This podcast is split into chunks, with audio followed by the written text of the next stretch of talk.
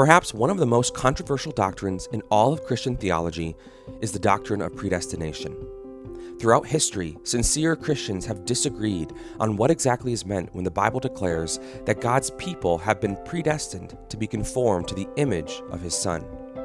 In our interview today, I'm talking with renowned Reformed theologian Robert Letham about predestination, God's sovereignty, free will, and how it all fits together. Robert is professor of systematic and historical theology at Union School of Theology and served for over two decades in pastoral ministry. He's written numerous academic articles and books, including a comprehensive systematic theology with Crossway. Let's get started. Well, Dr. Letham, thank you so much for joining me today on the Crossway podcast. Well, pleased to be here. So, you're a well known professor of systematic and historical theology, and you've written many books on theology and lectured on Christian doctrine around the world for, for decades. And so I was surprised to learn as I was researching a little bit for this interview that you you studied politics at the University of Exeter in the mid 60s. And so I guess I wonder were you at that point thinking that you might go into some kind of career in politics? Well, I was active in politics uh, during my teens. I was a member of uh, one of the two major political parties and active in, in it. So, yes, I had certain designs on that, but uh, obviously God had other purposes in store. Hmm. Yeah, what was it that that led you, or what were the specific experiences or situations that God used to redirect you towards studying theology? Uh, well, I suppose I just had a conviction that uh, I was uh, conviction that I was called to preach the gospel. I suppose mm. is the, is the basic baseline. Yeah. Did you grow up in a Christian home? Yes, yes, yes. My parents were long-standing yeah, Christians. Yes. And, and what role would you say that theology played in your upbringing? Well, I suppose it it, it, it inevitably plays a, a, big role because uh, it affects everything people do mm. um, commitment to church, and all that kind of thing. My father preached uh, quite a bit. Um, that kind. So yes, it pervaded. I would say. Would you say that your parents were pretty intentional about catechizing you in doctrine or uh, walking through in an organized way systematic theology? Well, no, they weren't uh, Presbyterian. They weren't Reformed.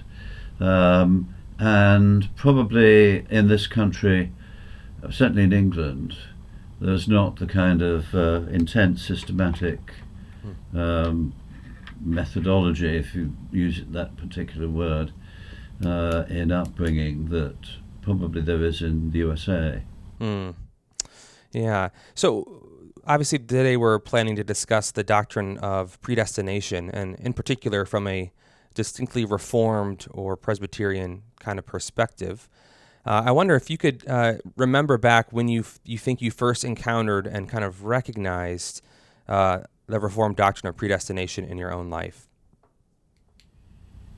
Well, I suppose uh, it's really for the reading of Scripture you come across it um, very clearly, and in the writings of Paul, elsewhere the Gospel of John, and then uh, from that you can detect uh, it right across the whole the whole Bible. Uh, and the sovereignty of God. I mean, God in the beginning, God created the heavens and the earth, which tells you there is God, and there are all other entities which He brought in, all each of which, in some way or other, He brought into existence. So, therefore, um, all that there is is utterly dependent upon God. Hmm. So, would you say that your first introduction to this doctrine then was primarily through reading Scripture itself? It wasn't from a class or from a book that you had read. Yes, absolutely. Yeah, hmm. which is the best, which is certainly the best way in terms of introduction uh, something because you you then see how it's grounded and how it's located in the overall context of biblical revelation, um, rather than um, working it out from logic or from mm. some kind of uh, um, yeah.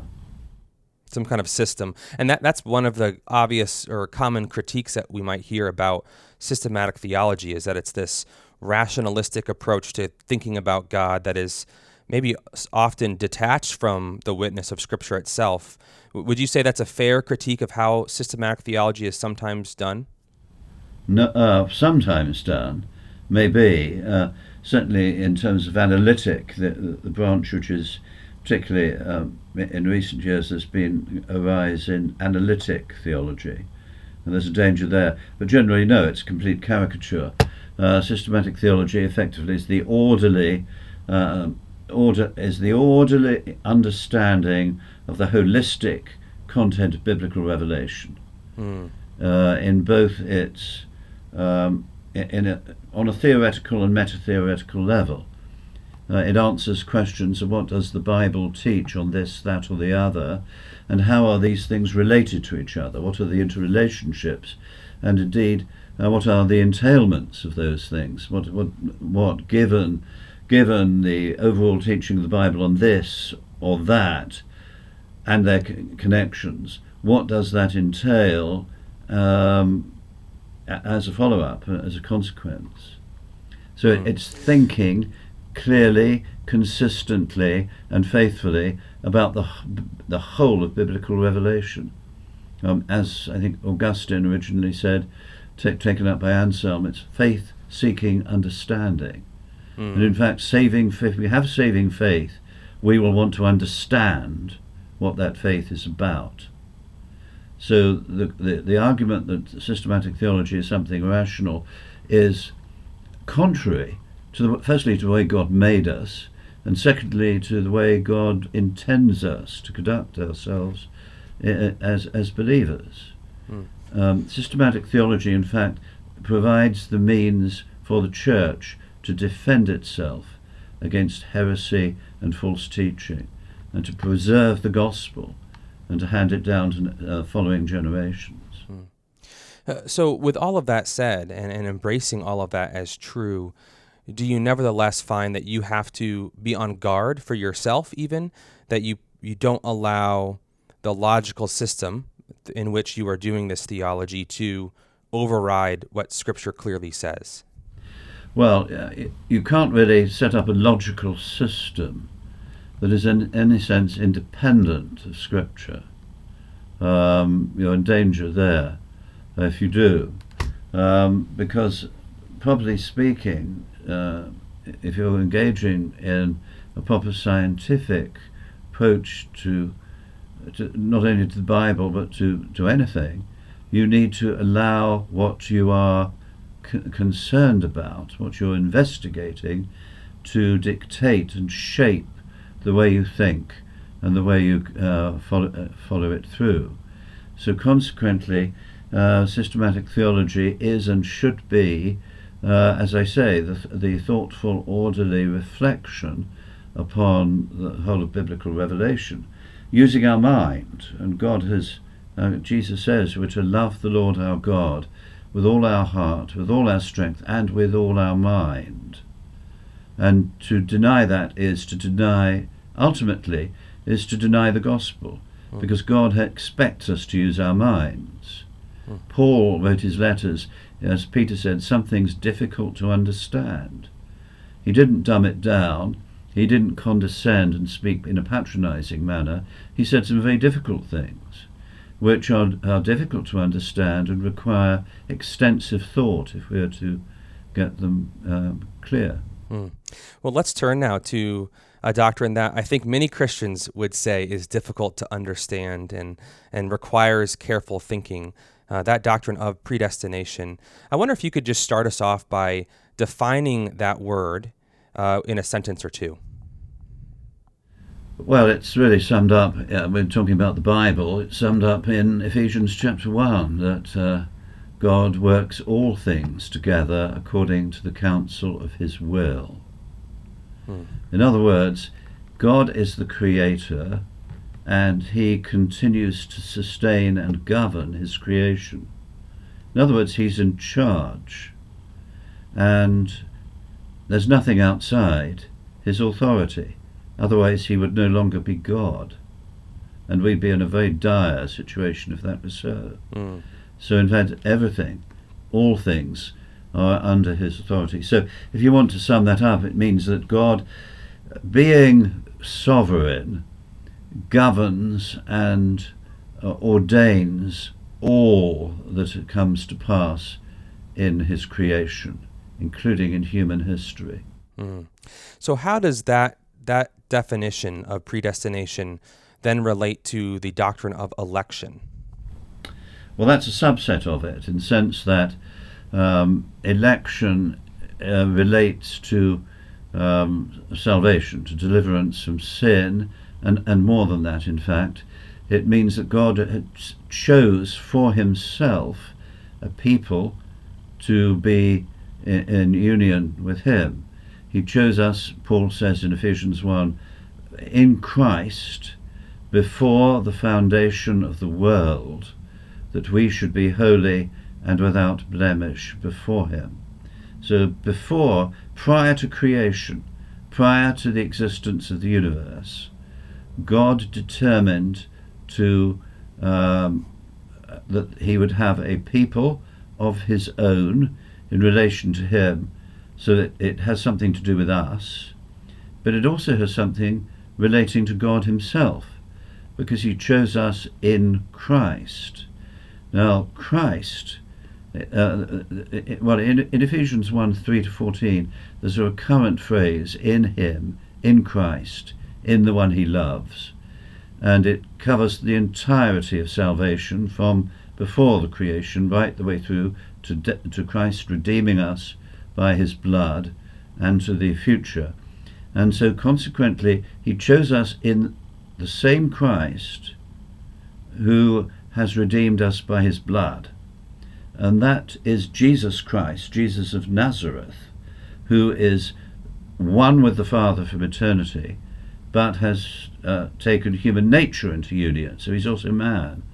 And so it tells us that before God created, the very first thing he determined was to take human nature into union with himself in Jesus Christ. That he would not as it were, be God by himself in isolation. But, uh, he would create us uh, to be in Christ united to him. Mm. So I think one of the obvious questions that arises from a discussion of predestination and in particular even election, like you've just described, is the question of free will. What are the implications for this doctrine uh, on this idea of free will that we we all sort of are born uh, with some kind of implicit understanding of what that means, and, and then culturally, there's a lot of talk about uh, free will at times.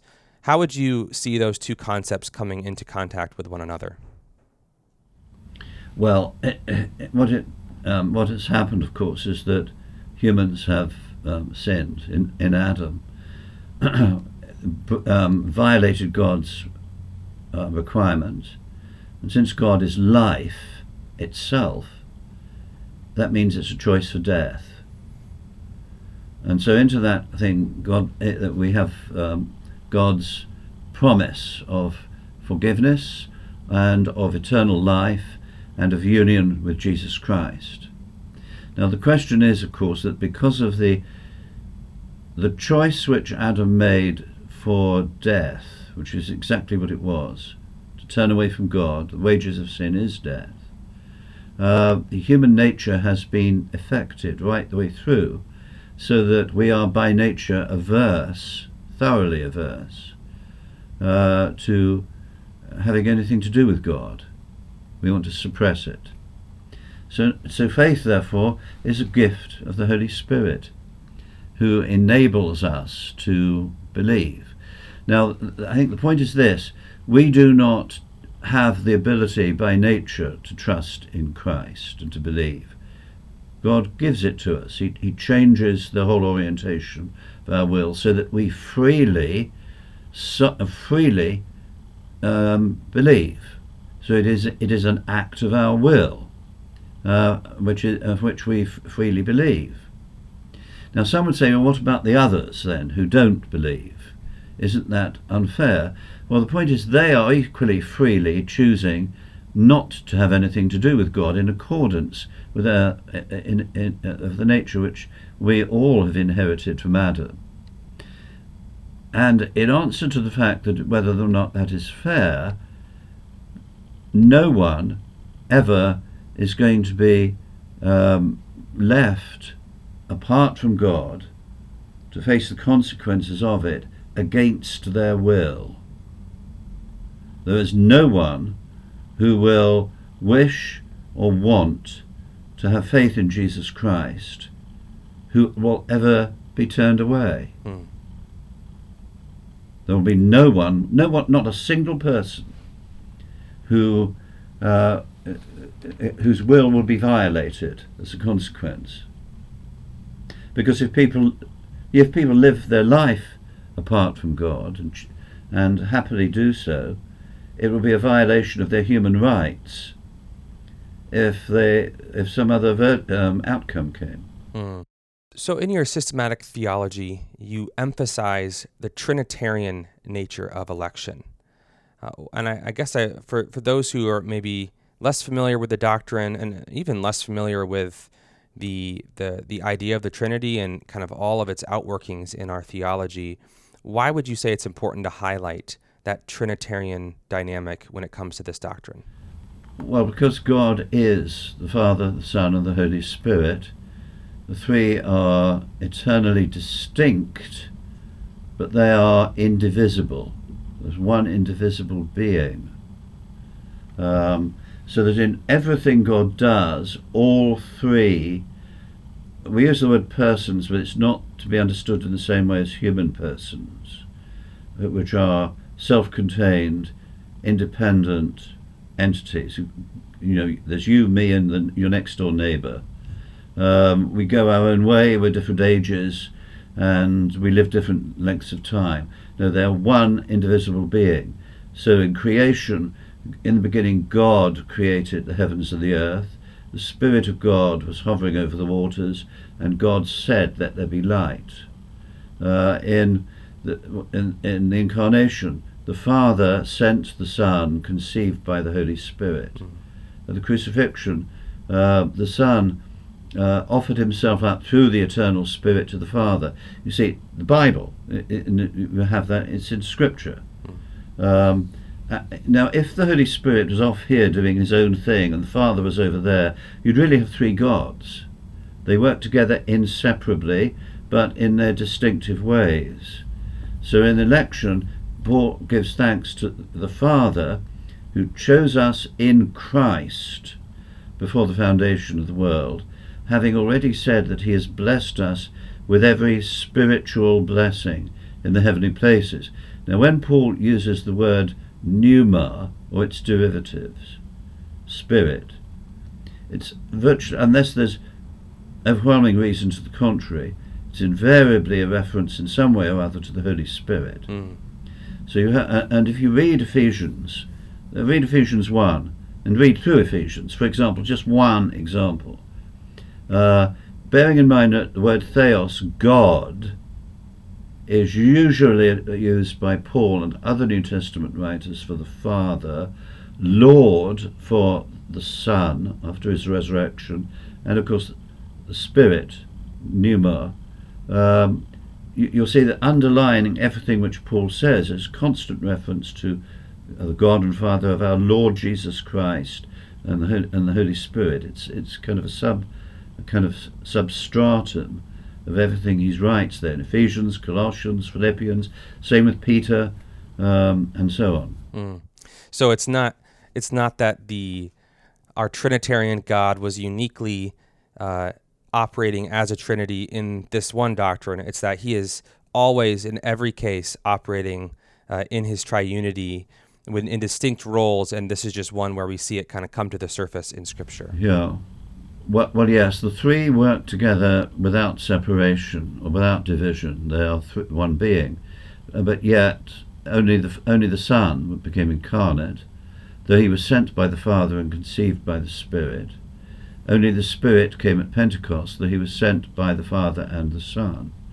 So there are distinct works attributed to the particular person, but we have to bear in mind that all three are equal, are equally and integrally involved in each and every one of them, because mm-hmm. that's who God is, and He doesn't sort of hive Himself off into various parts to do this, that, or the other.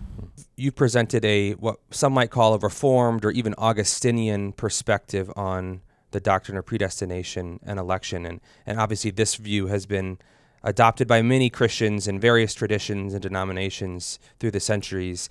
Um, I wonder if you could put your Arminian hat on for a minute and maybe I don't make. think I have one. but but if you did, if you put Yeah. that on and, and make the best case you could make for an Arminian perspective on this issue. And then I'd love to hear you put your reformed hat back on and respond to that case. Well, Ar- Arminius actually studied under Theodore Beza at Geneva, who was, who was the successor to John Calvin, uh, and he modified the, doctri- uh, the doctrine of election. He, I think, he, yes, he went after he, he studied with Beza, he went to Rome and then into the Netherlands and um, became professor at Leiden, rather controversially. And you mentioned that it, is a way to say that he was very familiar then with Calvin's doctrine. He understood that perspective through through and through. Yeah. Oh, yeah. Yeah. Well, he was an able man. Uh, th- there aren't actually many who follow Arminius today. They're, they're more influenced by Wesley and the Wesleyan tradition um, uh, uh, in in terms of Arminians.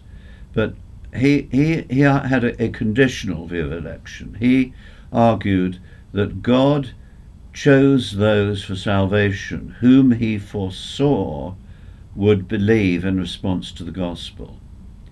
So, in other words, whereas Calvin, uh, the Reformed in general, Luther as well, and um, Augustine and, and so forth, that whole trajectory would argue that it is God who foreordained us to salvation in Jesus Christ, bearing in mind that God, he also uh, ordained the means to salvation too, that they'd hear the preaching of the gospel, they'd respond, and so on. Arminius held that God, as it were, looked ahead to the future, saw who would believe and respond to the gospel, and decided to choose them. Hmm. Now that had number of um, ramifications to it. It supposed, for example, that those who heard the gospel and, and responded would have in themselves some kind of residual power and ability and inclination to believe. Whereas the Reformed following Augustine held that the effect of sin is such that that naturally uh, um, that the natural person is actually resistant to the gospel. Uh, it- also implied that God does not so much choose anyone to salvation as he rubber stamps those who choose him. Hmm. He foresees we choose him rather than he chooses us, and we by his grace respond. And moreover, because it's conditional, it raises questions which Arminius and his immediate followers, the Remonstrants, uh, felt unable to answer, as whether those who believed would actually perse- uh, uh, would actually persevere to the end. They said they, we can't really decide that. Hmm. And because of that, they could not come up with the idea that you could be sure of ultimate salvation, because there was also the danger that a true believer might fall away. Now, it was summed up by someone I, I've, I've not been able to trace the origin of this. I know Paul Helm, in one of his books, quotes it, and I, I, I see that it came from previous sources. They're saying that a, a Methodist or, or an Arminian um, knows he knows he's got religion, but is afraid he'll lose it, whereas a Calvinist knows he can't lose it, but rather doubts whether he actually has it. Hmm. Well, and so that's a that's a good that raises a good question in that is the the net result of that distinction then really the same practically speaking where you know an Arminian is worried they might lose it and they have that lack of assurance but a Calvinist lacks assurance in the sense of they're not even they're always questioning do I even did I have it to begin with well, I think the Arminian position is it's inherent in the, in the doctrine, because if election is conditional, so then perseverance becomes inevitably questioned, and you don't really have the theological underpinning to uh, support assurance of final salvation. Um, the problem which was particularly in, in, Reformed circles was generated by, I think, a, a rather unhealthy focus upon oneself. Because obviously, if we if we try to examine ourselves too much, we'll we'll end up rather um, perplexed and shaken. Hmm. Calvin described it as like plunging into a labyrinth uh, from which there seems to be almost no escape.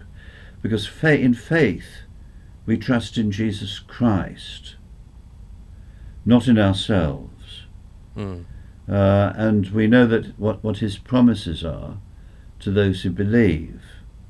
Uh, there's a problem if we try to focus upon our own belief, uh, our own uh, um, understanding and, and, experience of the Holy Spirit, rather than upon Jesus Christ. Mm.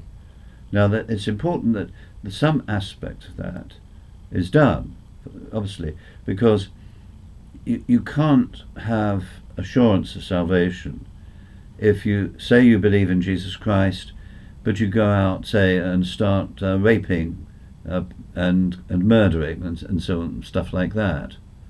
Uh, in other words, if you, if you commit uh, and live in serious sin, it's a direct contradiction of everything which uh, you would profess with your lips. Mm. So there has to be sanctification, there has to be obedience, and so on. And, and it is right that you reflect upon upon that fact. But I mean, the focus, however, is to be on Christ. So, it, I, I would think that, that there is a, some commonality in that sense, as you point out. But I think that the, the on the one hand, the doubt about whether you will persevere flows from a theological, prior theological commitment, whereas the questioning of your of whether you are actually a true believer stems from a rather unhealthy uh, focus on introspection. So, some theologians and pastors through the centuries have argued that while election to salvation is an active choice on God's part, reprobation is is a passive passing over uh, with the implication being, I think, that God doesn't actively choose people to be lost in the same way that He chooses people to be saved. Do, do you think that's a valid distinction? Um, it probably is, yes, because th- there's a, a, kind of tension there, and an antinomy, as it's sometimes called, uh, because we know that God does not desire the death of the wicked, but rather that he turn from his wickedness and live. Um, Peter says, God is not willing that any should perish, but that all should reach repentance. So there is a desire uh, for these people, uh, or for such people, for repentance. But on the other hand, we have to bear in mind Jesus uh, in the Gospels, Matthew 11, for example, he gives thanks to the Father. He says, I thank you, O Father, that you have hidden these things from the wise and the understanding and have revealed them to babes. So that these things were evidently the things relating to what he had done, his miracles, his signs, and what he taught, which the people in the, in the previous passage he rebukes um, various places in Israel for their unbelief, they had rejected it. He'd rejected him though they should have known him because they had the background of uh, God's revelation in the Old Testament. He'd hidden these things from the wider understanding and revealed them to babes. Uh, so there is a sense that um, it, it, it, it's difficult for us, and I think we have to be very cautious here.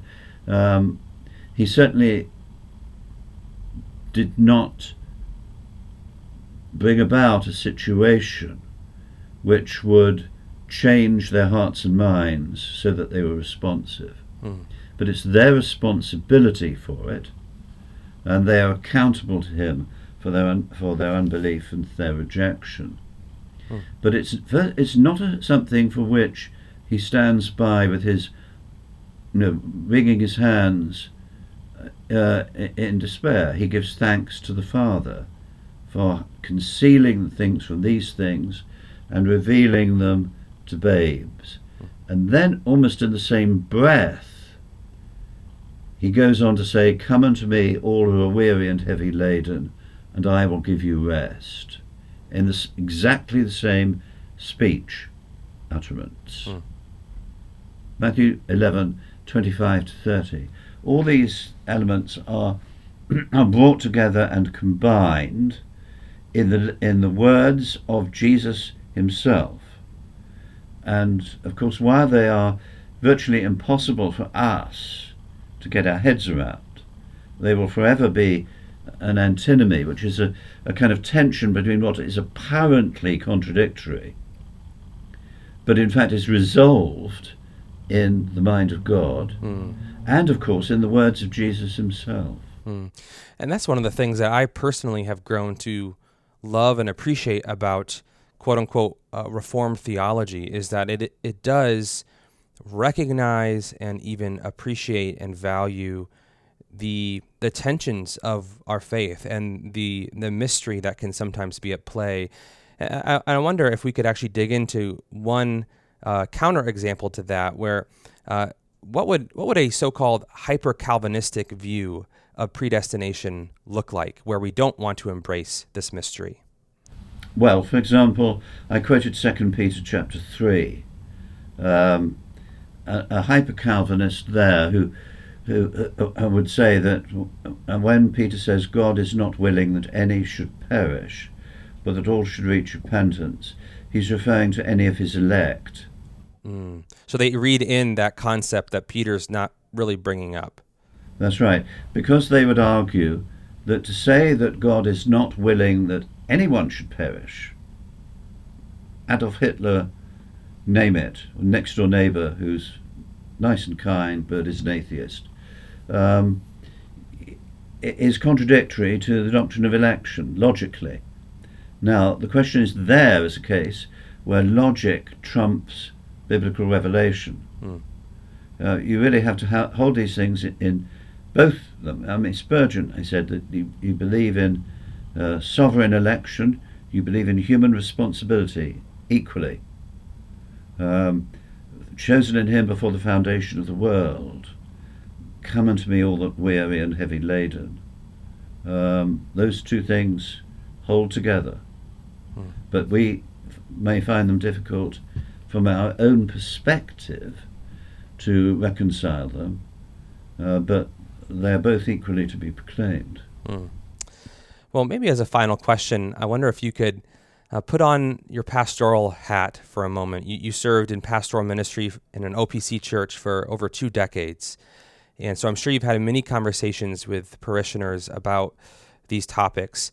Uh, what would you say to the person listening right now who who has heard all that you've said and who who acknowledges what Scripture clearly teaches on this, and yet still would have to confess that this feels like a difficult doctrine? It feels it feels scary. It feels like a different different picture of God than what they're used to seeing. And it maybe even to them right now makes God feel almost like a capricious monster, perhaps. What would you say to that person as a pastor?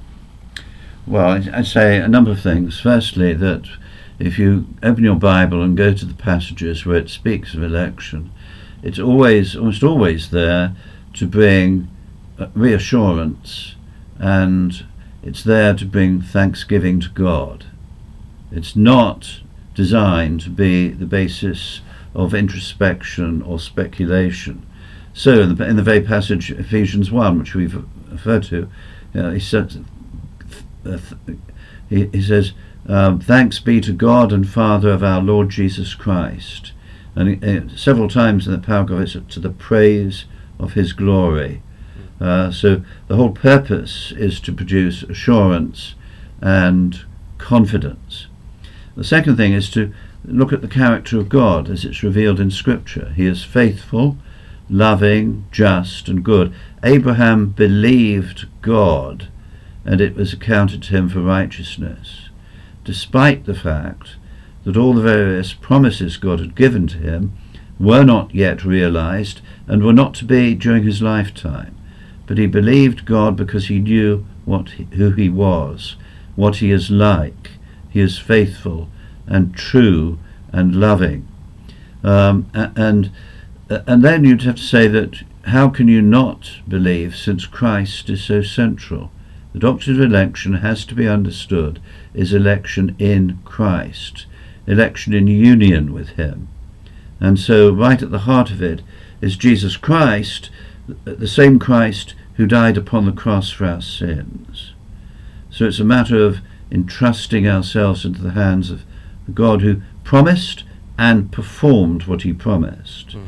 and has promised us that he will keep us to the very end. And then we reflect too upon the fact that of our own sin, um, we uh, ourselves had absolutely no power nor inclination uh, to believe. We could not uh, maintain ourselves in that position, but He has given us the assurance that He will, uh, through thick and thin, through uh, bad times as well as good. Uh, and um, and the fact that God is the creator, He is the sovereign uh, creator of the universe, who is described in Scripture as beautiful and glorious uh, and loving, and who has purposes which are far greater than we can imagine mm. for us. So you'd have to place it in the whole context of the whole revelation of God, which brings us back to systematic theology. Mm. You, uh, by lifting particular texts out of the Bible, uh, we, we, we get, as one, I think, person says, a text without a context as a pretext uh, but you end up with a, a, a distortion. Mm. Um, you, you, see it in terms of the character of God, the centrality of Christ, our own helplessness and need, and the promise of um, of, of salvation, promise of being kept mm. by the power of God through faith. Mm. Well, what a good word for us, and uh, a wonderful reminder of why not just any individual doctrine, but all of them seen together in the light of Scripture is so valuable for us. Thank you, Dr. Letham, for your, mm-hmm. your time today. Sure. That was Robert Letham on predestination. For more, be sure to check out his book with Crossway, Systematic Theology. Pick up your copy of the book for 30% off directly from Crossway by visiting crossway.org/plus. That's crossway.org slash plus. For more interviews like this, subscribe to the Crossway Podcast on Apple Podcasts, Spotify, or your favorite podcast player. If you enjoyed this episode, leave us a review. That helps us spread the word about the show. Crossway is a not for profit Christian ministry that exists solely for the purpose of proclaiming the truth of God's Word through publishing gospel centered content. Visit us today at crossway.org.